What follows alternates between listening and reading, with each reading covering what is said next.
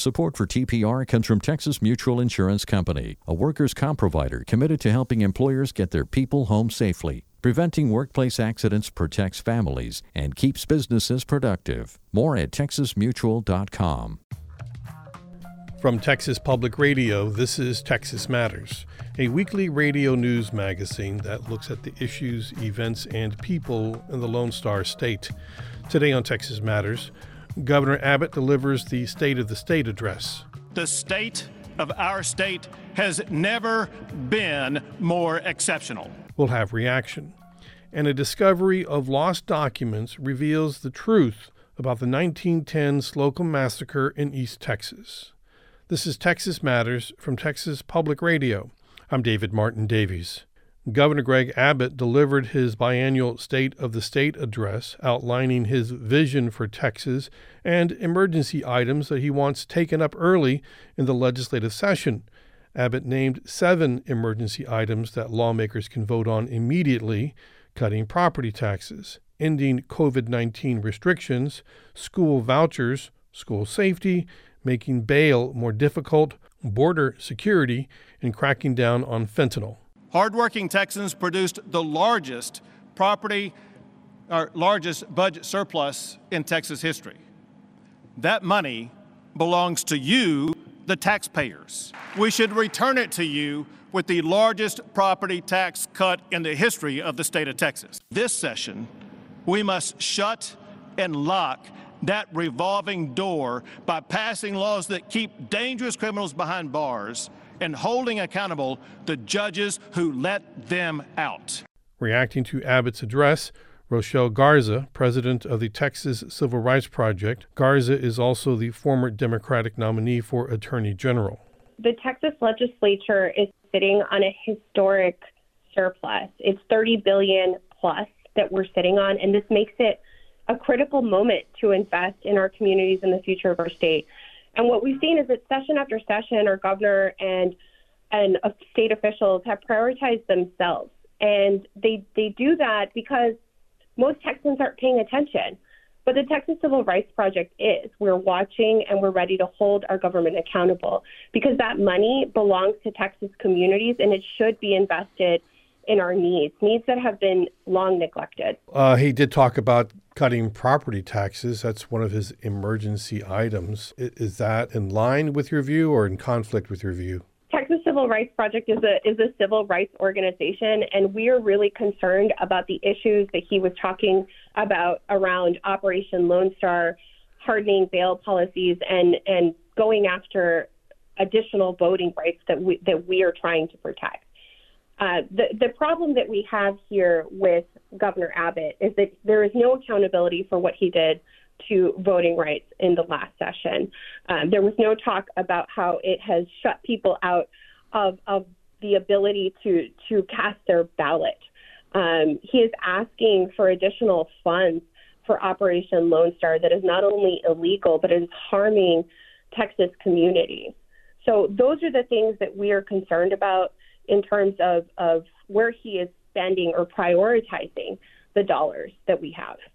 So, but when he talks about cutting property taxes, I think is should there be some awareness that there is a large percentage of Texans that are renters. They won't benefit from a property tax cut, but you know they do pay property taxes through through their rent. It's unlikely that their rent will be lowered when the property tax cut comes into place. And these tend to be the most vulnerable Texans that do need services so that they can eventually become property owners. That's um, that's a fair assessment of what is going on. Look, we need to we need to use the surplus that we have to benefit all Texans. It, it is a historic number and and the fact that we aren't turning around and investing in the most vulnerable populations that we have in our communities, building up infrastructure, investing in education, making sure that folks that wouldn't otherwise benefit from from a cut in property tax do benefit. Uh, we need to we need to take care of those things. We need to take care of everyday Texans. Uh, Governor Greg Abbott again is talking about uh, vouchers with his school savings account scheme that he's proposing? Does the Texas Civil Rights Project uh, have a view on uh, vouchers? And you know, the projection is if vouchers come online, that it will take money away from the traditional public school system. We we are a civil rights organization, so we're we're more more focused on the three issue areas that we address, which is protecting Texans' right to vote, uh, protecting uh, border communities, making sure that we have a humane uh, process along the along the U.S. Mexico border, and and ensuring that um, those that are that find themselves in the criminal justice system are treated fairly and with dignity. Those are the main issue areas that we work on.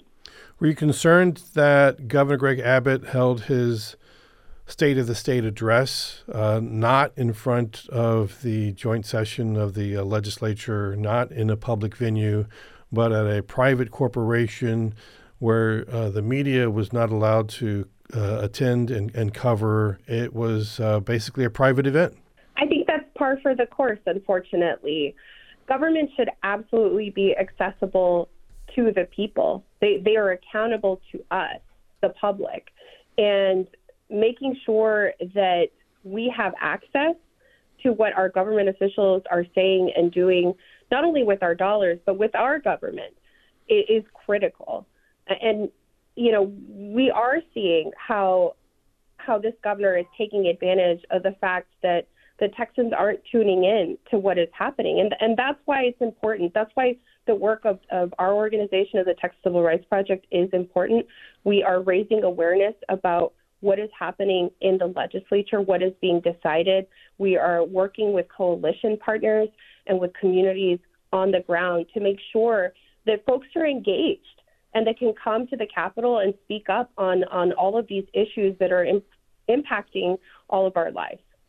I'm wondering if I can ask you about the latest development with uh, Texas Attorney General Ken Paxton, who uh, you were the Democratic nominee for Attorney General in the last general election. Uh, so you faced him at the ballot box.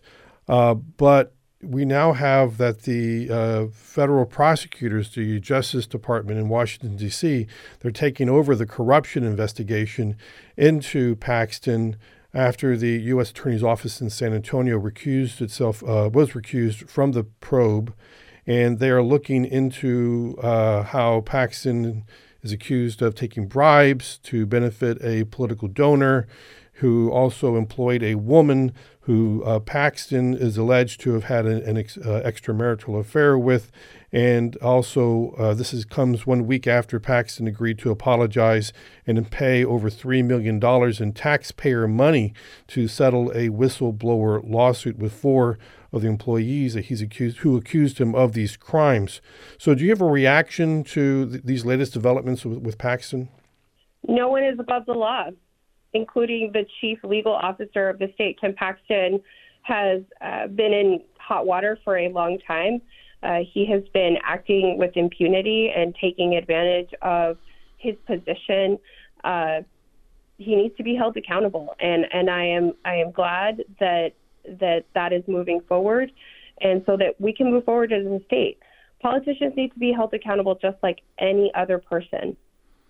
Well, how many years has this gone on that uh, Paxton has been able to avoid accountability for alleged uh, securities fraud indictment that he has? He has been, been using his office and his position and his political power in order to avoid um, having to have a day in court seven years.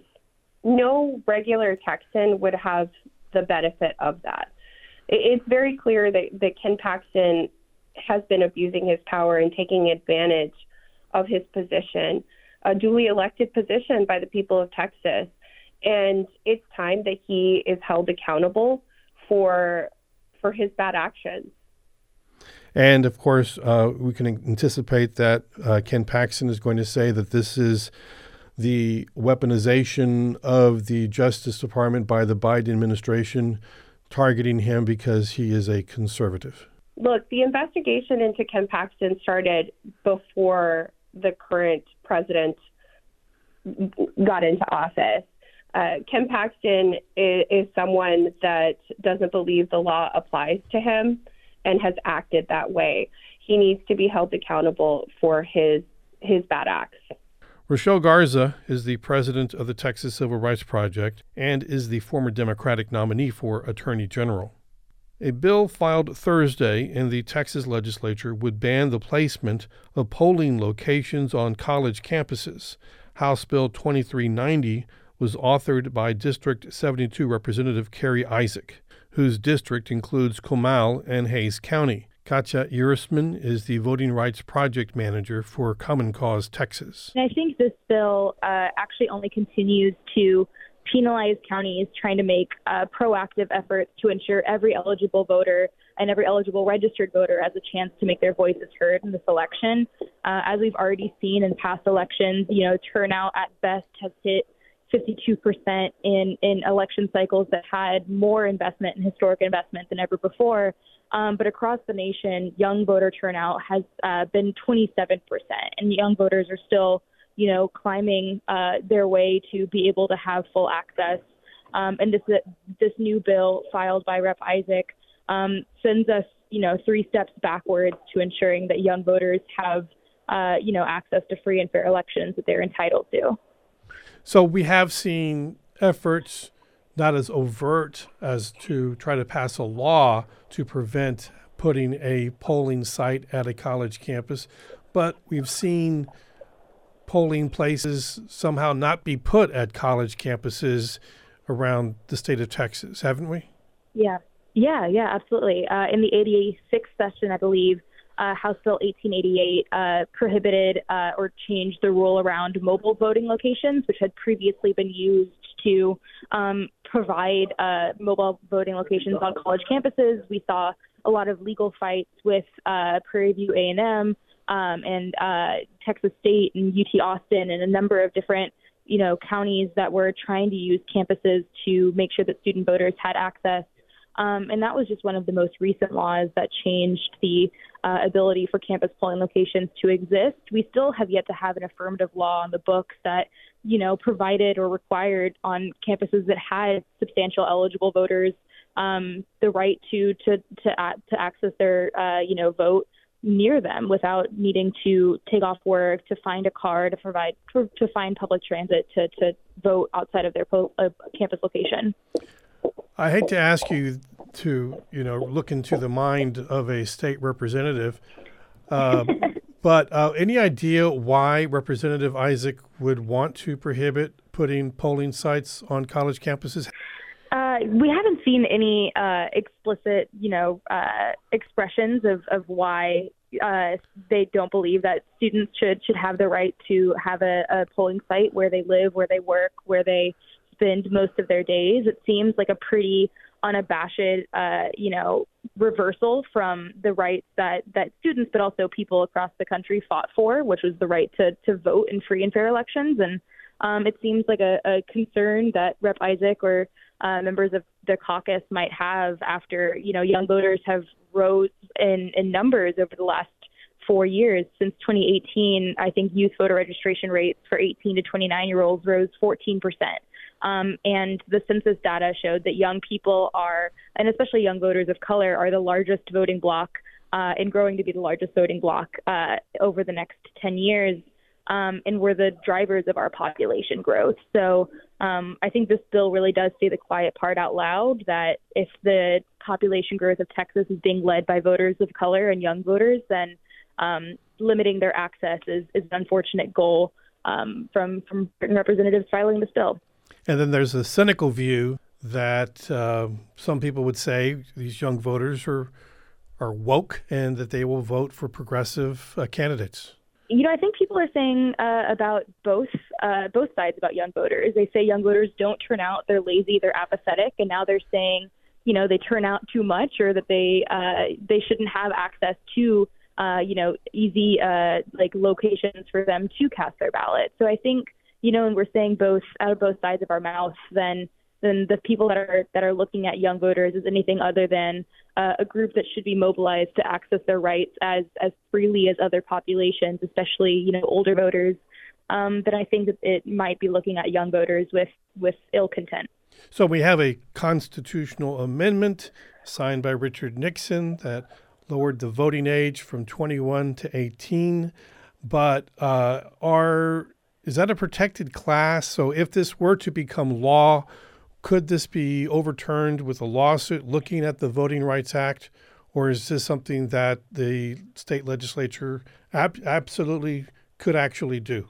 You know, I think that like groups like Common Cause Texas and, and other voting rights organizations would use every tool in our toolbox to fight back against this law if it does get signed onto the books. You know, I think the 26th Amendment um, does guarantee, you know, the rights for young people to access um, the right to vote. And, and so using that constitutional consideration and, and their constitutional right, looking at um, the Voting Rights Act, which we've seen since Shelby County in 2013, Texas lawmakers have taken every excuse possible after no longer being required to pre-clear their election changes to limit access for for voters, especially increasingly diverse voters in Texas, to access their rights. Uh, I, I think there uh, there definitely will be long fights ahead of us, both in in uh, committee hearings and then uh, in any other means that we need to to to fight this bill from becoming uh, law. So this is just one bill, but there are other bills being filed not exactly like this, but maybe coming from the same well where there are still lawmakers who want to restrict voting in Texas. I mean, are you seeing other bills like this? This is not the anomaly. This might be the most egregious.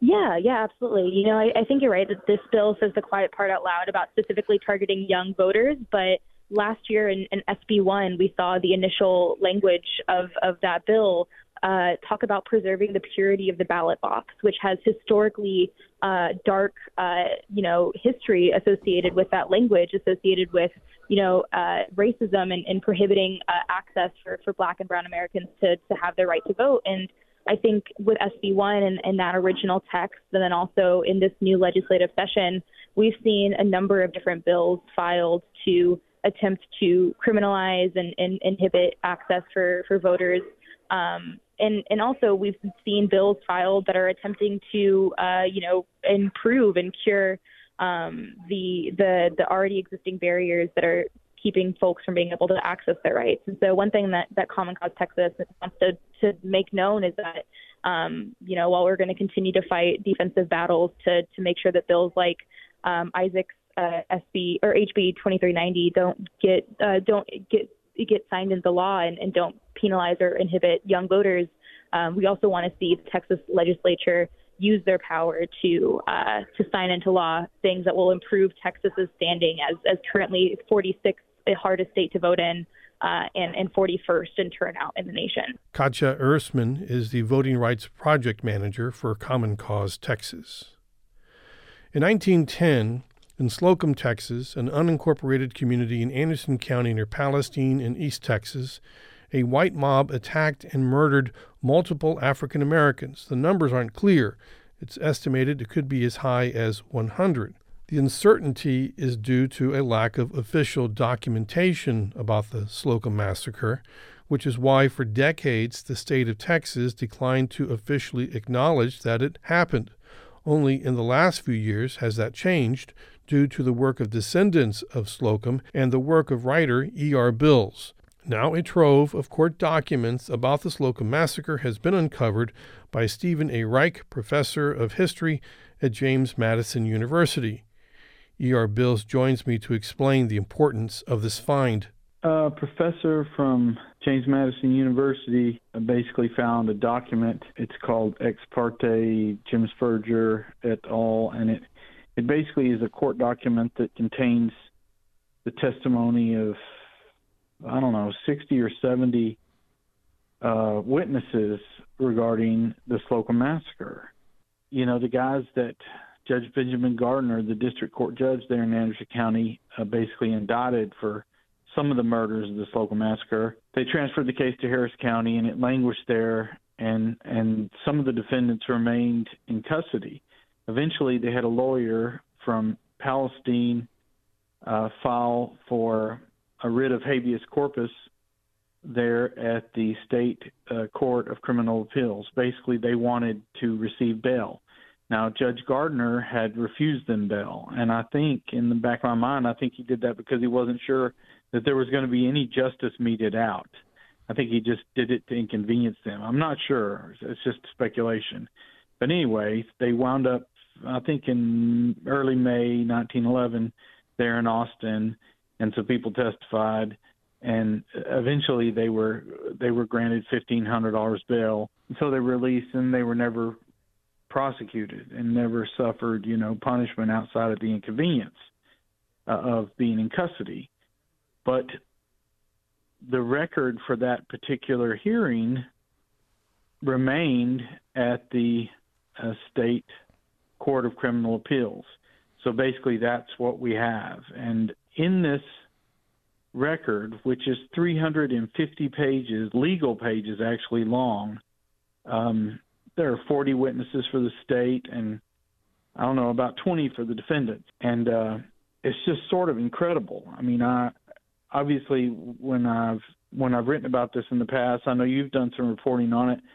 You know, a lot of it was from newspaper coverage and um, and uh, you know oral tradition stuff like that we didn't have too much, you know, firsthand testimony. But in this record, there's just a, a clear pattern that that uh, that emerges in terms of what happened. And in fact, uh, one of the victims, one of the kids who got shot, one of the black kids who got shot, Charlie Whit- Wilson, he actually identified Asim Gardner, one of the, you know, men who was indicted in court said he shot me and pointed him out in court. I think he was 14. Pretty brave at the time because at that, at that time this this he identifies him. He says that's the guy who shot me, and he also uh, talks about Jim Spurger, uh, Will Burley's wife. That was the first man killed in Houston County. She testifies that Jim Spurger shot her husband on their porch. Ermie Ermie Burley was her name, Will Burley's wife. She points at Jim Spurger and says he's the one who shot him. Then Dick Wilson's wife Margaret testifies that Spurger and Andrew Jenkins murdered Sam Baker, who's one of the one of the names, one of the victims listed on the historical marker. And she also says that uh, Asim Gardner shot her shot her son Jeff, and Steve Jenkins shot her husband shot her husband Dick, and Curtis Spurger shot Ben Dancy, the three men that were sitting with Sam Baker's body. So you have people testifying and pointing these people out in court in front of a judge. It was all for the bail hearing, but they went on record, and it's just sort of amazing to me uh, to stumble onto it, and and I was just kind of shocked. When uh, you were first started doing your reporting on the Slocum massacre, and, and I followed afterwards, there were still plenty of people who were telling us it never happened. It exactly. was a myth that this was something that was invented because we couldn't find any documents other than newspaper accounts that supported it. But here it is. This is something that shows you it actually happened, and all the people who were denying it, this shows they were wrong. Yeah, they were wrong. And this is just so if you remember, because we've, you know, as you said, you've done some reporting on this uh, Judge Gardner at some point, you know, bodies were disappearing and people were fleeing. Uh, people, perpetrators were fleeing the area because the Rangers had showed up and militia had showed up. So he basically arrested and indicted. Well, yeah, got indictments against the people he could that he knew were still around. This is just the tip of the iceberg, probably. But he did what he could. He didn't try to wait until the dust settled until they could try to round up all the bodies. These particular casualties and the witnesses who are aware um, are available. Um, they they testified in, in open court during this this uh, bail hearing. But what was amazing to me was the the defense's uh, witnesses basically made the prosecution's case. You know, I, I mean, one of them said well, there seemed to be a change in the Negro attitude after they burned that one in Cherokee County, that these Negroes were more insolent and impudent. and that they started carrying guns. Well, yeah, if somebody burns burns a black man in in in the county over, maybe you carry a gun. Maybe maybe you're a little worried, especially if that guy it looks like now and even then was innocent because a lot of black people in the in the county over Cherokee County they tried to stop the mob because they they knew he was innocent. Um, and then you have guys talking about in this testimony, you have white people complaining that black people wouldn't give them the road. In those days, if a white man came up in a, in a cart and horses, you know, a carriage, if black people were on the road in their own cart or carriage or even walking, they're supposed to get out of the way.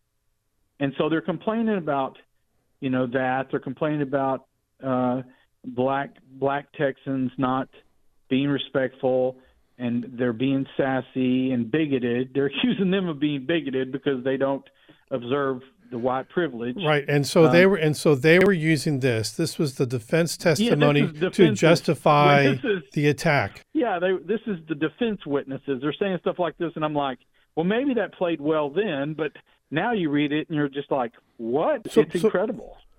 It's still unclear how many people were killed in the yes. Slocum massacre where there are people who say, yeah, it happened, but wasn't that big of a deal. And then we hear from other people that say it was hundreds of individuals who were killed. Do we get a better idea of, of the casualties uh, number from these from this testimony from these documents?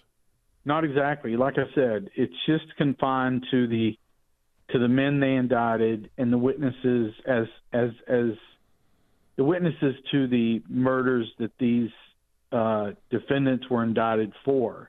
Now, obviously, in the book, I talk about uh, the cases. Warren Patinos, he's he's uh, passed away, but him having talked about his his forebear having been involved in the massacre and fled to Georgia. You know, some of that went on, so we don't know how many uh, you know perished over the two and a half, three days of the killing. Um, but even the sheriff at the time, the Anderson County Sheriff, William H. Black, he said, "There's their bodies everywhere. The buzzards are going to get most to most of them first. You know, we, we're not going to be able to to get it all to get them all rounded up, and and I don't see any reason why why folks started killing them. So, you know, I don't know. I mean, I I'd be hard pressed to interpret what he meant but I would suggest that bodies everywhere, and the buzzards are going to get most to them fir- get to most of them first. It was a lot more than six or seven, eight. It would have been more like twenty or thirty or forty, maybe dozen. And then, of course, there's the the discussions. Nobody mentions the mass graves in the testimony, but of course, in the research you and I uncovered, there were also mass graves in the area. So we really don't know. We just have definitive as evidence that that uh, people were killed and that people were white people were going through the black community and killing people. And in fact, what what jumped out at me is that they were definitely going after prominent blacks. I mean, they were going after they list they they list Abe Wilson, you know, they list the Hollies, and supposedly even in one part of the testimony somebody said there was a list of 25 blacks that they wanted to kill, but it suggested that people came from all over the county and just started killing people in general. E.R. Bills is the author of multiple books, including the 1910 Slocum Massacre and Act of Genocide in East Texas, as well as other books and articles about Texas history. He has written about the discovery about the historic Slocum Massacre documents in the current issue of the Fort Worth Weekly. That's it for this edition of Texas Matters. Thanks for listening. I'm David Martin Davies. You can write to us at Texas Matters at tpr.org. There are past Texas Matters programs on our website at tpr.org, and you can download and subscribe to us wherever you get your great podcast. And tune in again next week for another edition of Texas Matters from Texas Public Radio. Support for TPR comes from Texas Mutual Insurance Company, a workers' comp provider committed to helping employers get their people home safely. Preventing workplace accidents protects families and keeps businesses productive. More at texasmutual.com.